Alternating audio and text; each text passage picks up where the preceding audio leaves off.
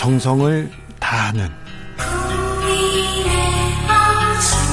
국민의 방송. KBS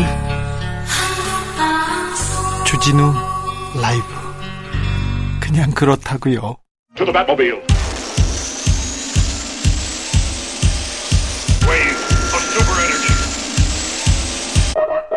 주기자의 1분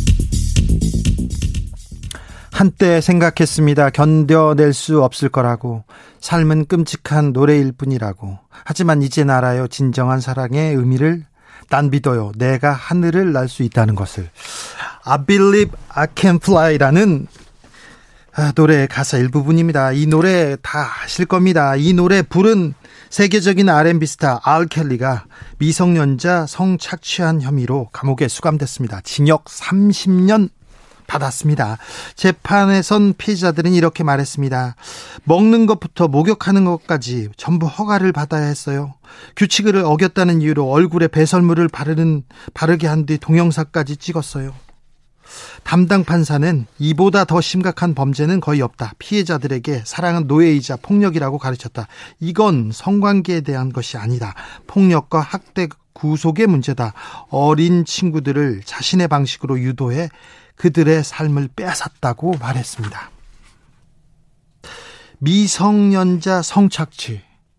우리나라에서는 성착취로 처벌된 경우가 거의 없습니다. 별로 없습니다. 법적 개념이 명확하게 정립되지 않아서 처벌로 이어지는 경우가 매우 드물다고 합니다. 미성년자를 성폭행한 경우도 솜방망이 처벌에 그치는 경우 많습니다. 10대 청년, 청소년을 모텔로 끌고 가서 성폭행한 배우가 있습니다. 이 배우는 스마트폰 채팅으로 만난 미성년자를 어, 모텔로 끌고 갔고요. 성폭행했습니다. 이후에 만남을 또 요구했는데 거부하자 부모님께 알리겠다고 협박해서 정신적 고통을 안겼습니다. 다만 우발적으로 범행을 저지른 점을 고려해서 판사는 집행유예 석방했다고 합니다. 우리 판사님들 다만 너무 좋아합니다. 등교하는 초등학생을 성폭행한 80대 노인에게도 집행유예. 과거 두 차례 아동 성추행 전력이 있는데도 말입니다. 다만 고령이라는 이유였습니다. 초등생 손녀를 수년째 강제 추행한 할아버지도 집행유예. 집행유예 기간 중에 17세인 미성년자를 강제 추행한 할아버지에게는 벌금 600만 원. 판사님들 경로 우대 사상이 투철한 건지 법 의식이 희미한 건지 잘 모르겠습니다. 진로 상담을 팽기로 여고생 제자를 집으로 끌고 가서 성폭행한 운동부 코치는 징역 3년에 집행유예 5년. 미성년자인 피해자를 위력으로 가늠한 것 죄질이 상당히 불량하다.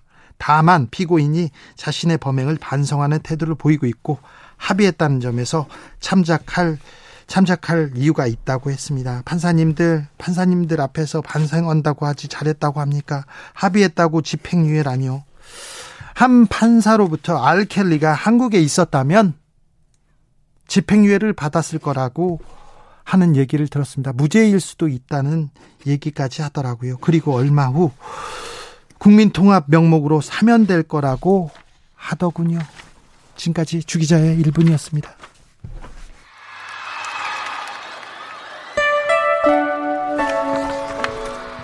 이승환 다만 라이브 버전입니다. 그래서 함성이 있어서 죄송합니다.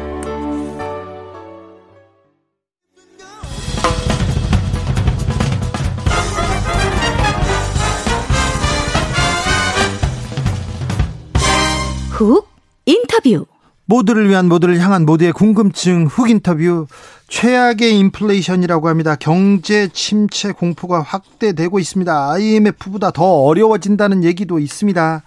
각국에서 물가 잡으려고 긴축에 나서면서 경제 활동 급격히 위축되고 있습니다. 그런데 임금 올리지 말라고 합니다.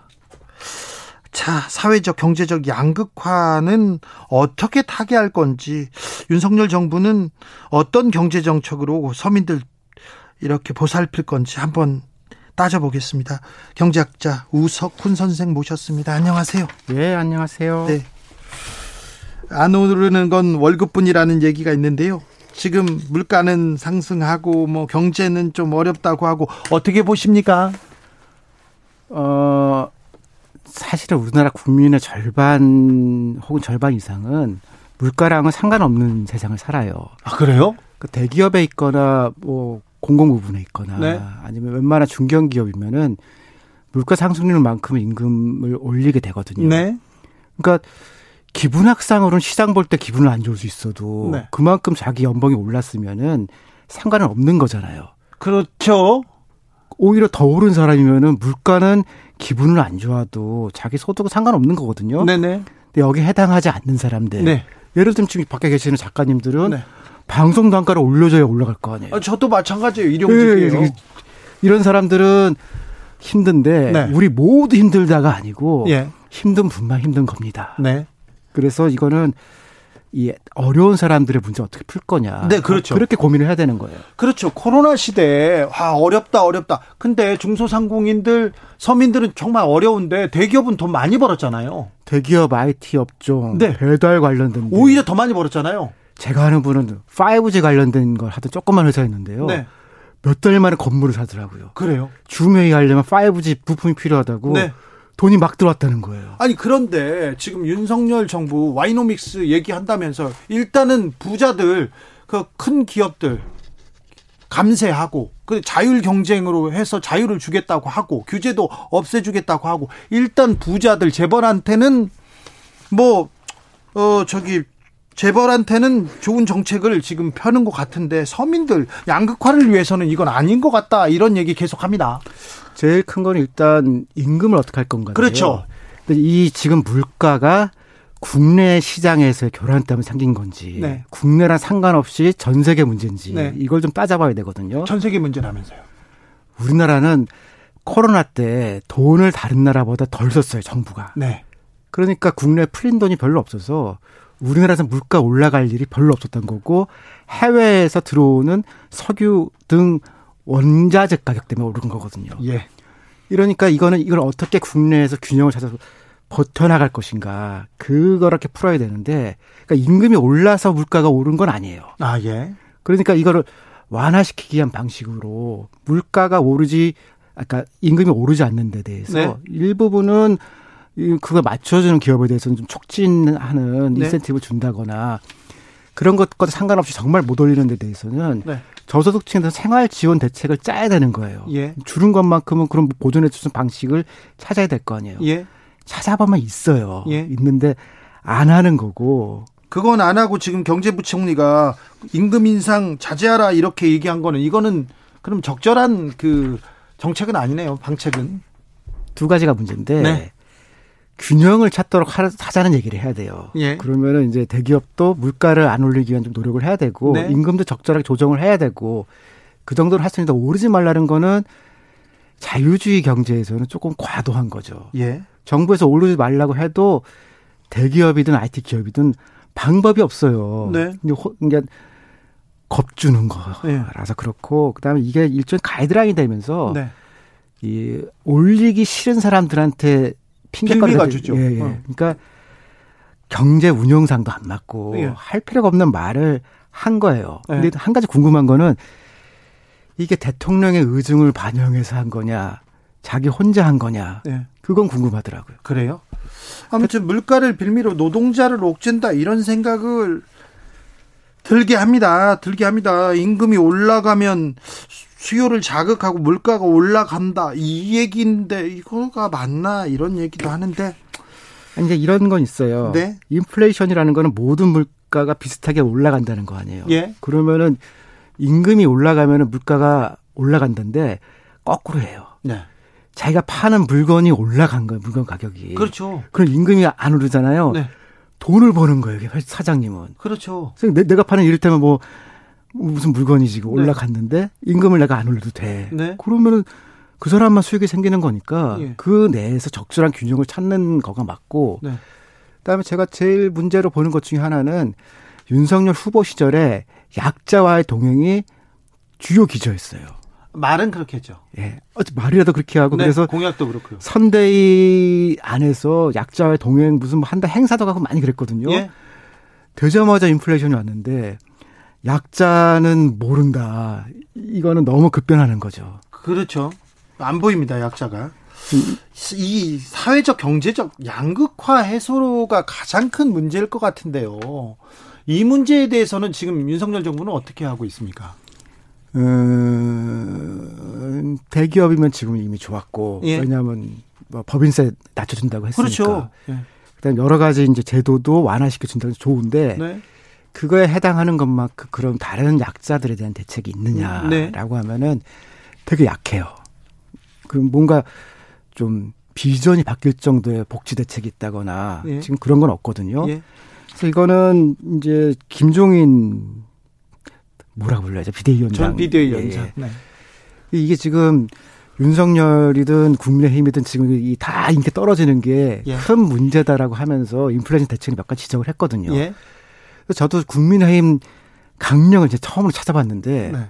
거기에 경제 민주화도 있고 네. 양극화를 멈춰야 된다도 있고 다 있어요. 좋은 단어들을 많이 갖다 놨죠. 그러면 이 국민의힘 강령하고 네. 현 윤석열 정부의 운영 방식도 안 맞아요. 아, 그래요? 네. 알겠습니다.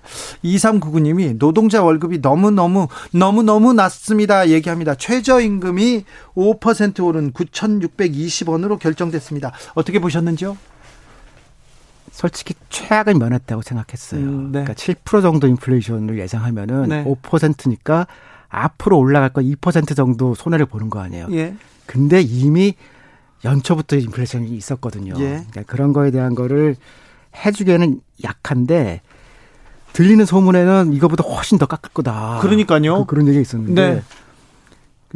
그, 래도 최악은 좀 넘면한 네. 거고 그 다음에 우리나라에서 이제 이 많은 업종들은 최저임금이 최다임금이에요. 네. 딱 그만큼에 맞춰 주니까 예. 어쨌든 가난한 사람들은 2% 정도 이제 실질 임금이 깎인 거고 네. 그거를 자기 생활에서 감내를 해야 되는데 네. 이제 이, 이 어려운 사람들은 이미 이제 깎였어요. 실질 임금이. 그러면 이제 거기에 대해서 보완책을 어떻게 할 거냐. 네. 그래서 두 가지가 생각해 볼 수 있죠. 그거는 그 사람들 삶을 지원해 줄 수 있는 다른 복지를 디자인을 해야 되는 거고 그다음에 이 많은 자영업자들에 대한 거기도 피해가 있을 거 아니에요. 네. 거기에서 임대료 상승 등 막 얘기를 하는데 그 요속 가격을 완화시켜 주거나 다른 지원 방식을 한시적으로 하는 것에 대한 대책이 동시에 나와야겠죠. 예. 주 52시간도 건드릴 게 분명해 보입니다. 정부에서 입장이 나왔는데 아직 공식 입장은 아니다. 얘기는 나오는데 분명히 주 52시간은 손을 댈 것 같습니다. 어떻게 보고 계신지요? 못 된다고 봐요. 못 돼요? 이게 되면은 이게 황당한 건데 네. 제일 큰 건 뭐냐면은 지금 청년들이 특히 청년 남성들이 네. 이현 정부에 상당한 당선 기여를 한 사람들이거든요. 예. 근데 이 사람들이 원하는 세상은 워라벨에 가깝고 예. 노동 시간을 줄이고 그렇거든요. 네. 이, 이 52시간보다 더 할 수 있게 하자. 네. 월단위로 관리해서. 이거에 제일 반발한 사람들이 청년 전문직들이거든요. 네. 그러니까 이 발표 나오니까 네. 대통령이 아직 확정 아니라고 살짝 뺐잖아요. 네. 근데 이거는 반발 중에서도 자기네 주요 지지층 반발이 커서 그래요. 네. 그래서 이건 과도하게 지금 올리려고 한 것 같은데 네. 반발이 커서 사실 강행하기 어려울 거라고 봐요. 쉽지 않다. 알겠습니다. 아수라님께서 일단 기업 규제 풀어야 일자리 늘어나는 것 아닙니까? 이렇게 물어봅니다. 기업 자유 외치면서 규제 완화 계속 외치고 있는데 어찌 보시는지요? 이거는 규제 종류에 따라서 달라요. 네. 환경에 대한 규제를 높이면은 그렇죠. 관련된 환경 산업이 늘어나요. 네. 그다음에 이제 이 비슷한 얘기를 조금 더 얘기를 해볼게요. 유류세를 지금 깎아준다 고 그러잖아요. 네. 그런데 지금 전기차 타는 사람들은 기름값이 올라도 별 문제가 없거든요. 예. 그러니까 인플레이션 기회라고 하면은 유류세를 깎아주는 게 맞냐, 예. 전기차를 전환하는데 지원금을 주는 게 맞냐라고 하면은 그렇죠. 미래로 보면은 전기차를 전환하고 네. 트럭이나 이런 건 어떻게 할 거냐. 거기도 전환할 수 있는 지원금을 줘서 네. 이건 몇 조를 풀더라도 그렇게 하면은 지금만 넘어가는 게 아니라 네. 인플레이션 길어져도 미래를 위해서도 좋고 경제도 좋은 거거든요.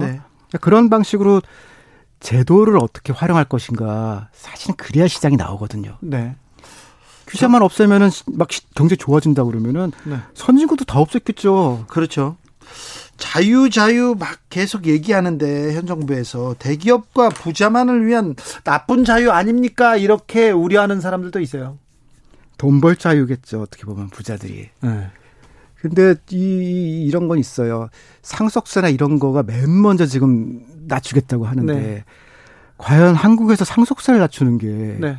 1번 과제냐. 종부세 상속세 나왔어요. 아, 거기다가 이 너무 웃겼던 거는 인플레이션 대책으로 종부세를 줄이겠다는데. 네. 인플레이션 때문에 실질임금 떨어지는 거는 가난한 사람들이거든요. 그렇죠. 중산층 일부인데 네.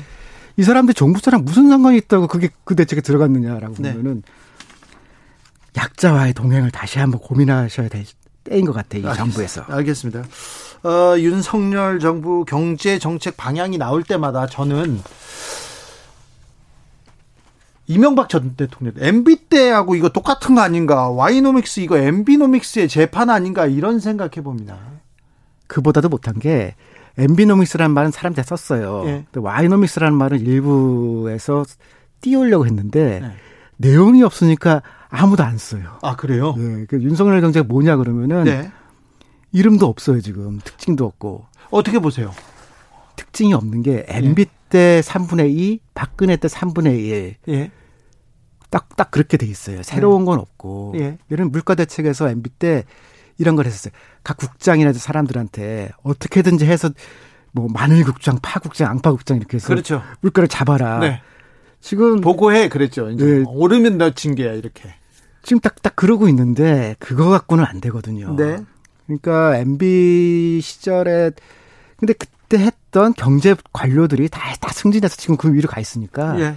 옛날 하던 거 또 하는 거거든요. 네. 아직 그, 윤석열 정부는 네. 경제 정책 방향 제대로 공개하지 않았다. 구체적인 안 내지 않았다. 이렇게 얘기하고 있습니다. 앞으로 이런 네. 쪽으로 내라. 좀 기대하고 바라는 점이 있다면요? 근데 미래의 변화라고 생각하면은 네. 환경에 대해서 인권에 관해서 개개인의 행복에 관해서 방향 세계적 방향이 있거든요.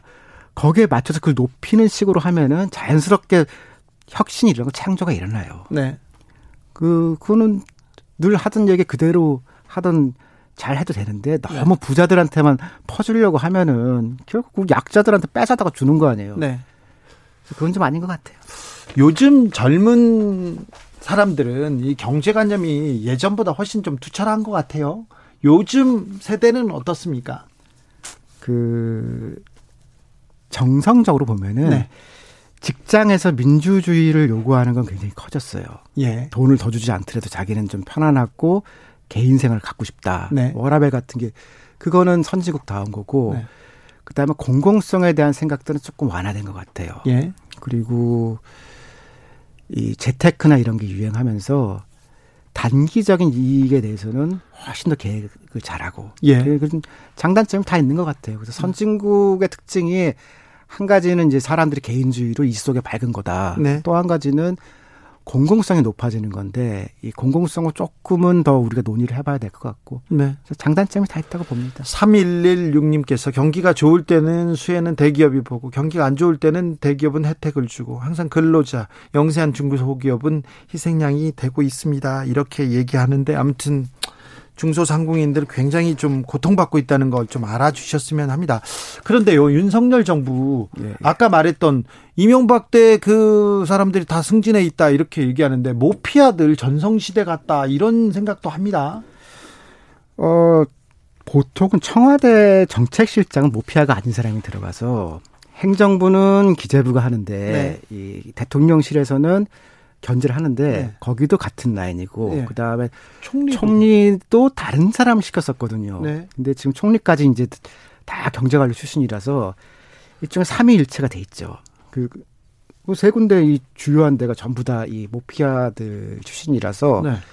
근데 문제는 이 모피아들이 old fashion이에요. 네. 그러니까 경제 공무원 중에서도 old boy들이 주로 하거든요. 예. 그 사람들이 전성기이던 2000년대 초중반에는 세계적으로 신자유주의가 유행했었어요. 예. 2008년 글로벌 금융위기 이전에.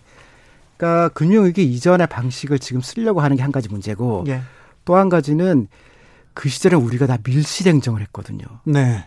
그런데 경제민주의 한 측면이 하나는 대기업의 형벌을 줄이자는 거고 예. 또 하나는 과정을 공개해서 같이 만들자는 거거든요. 예.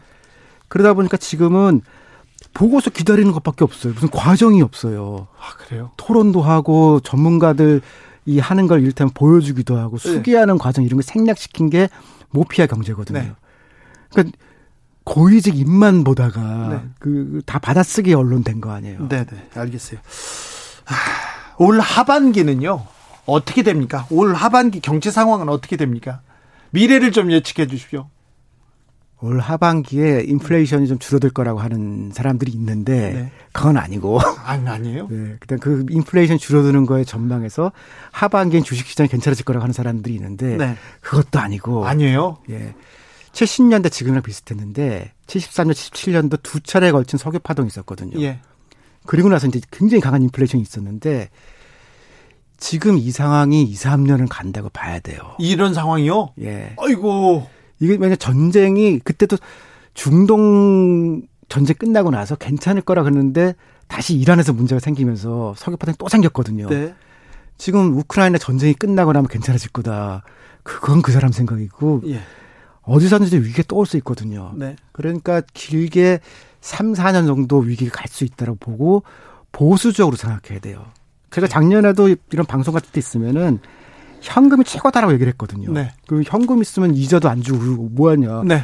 잃는 것보다 낫지 않습니까라고 얘기를 했는데 네. 현금이 최고예요 이 시기에는. 2, 3년간은요? 예. 좀 좋은 얘기도 좀 해주고 가세요. 좋은 얘기.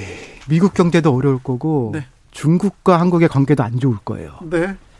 그렇지만 지역 경제 활성화 같이 우리가 잘 해보면 할 수 있는 요소들이 좀 있거든요. 네. 그런 걸 어떻게 한번 고민해 봐야겠습니다. 알겠습니다. 그 고민 다시 좀 들어보고 싶습니다. 지금까지 경제학자 우석훈이었습니다. 감사합니다. 예, 고맙습니다. 정치 피로, 사건 사고로 인한 피로, 고달픈 일상에서 오는 피로. 오늘 시사하셨습니까? 경험해 보세요. 들은 날과 안 들은 날의 차이. 여러분의 피로를 날려줄 저녁 한 끼 시사. 추진우 라이브.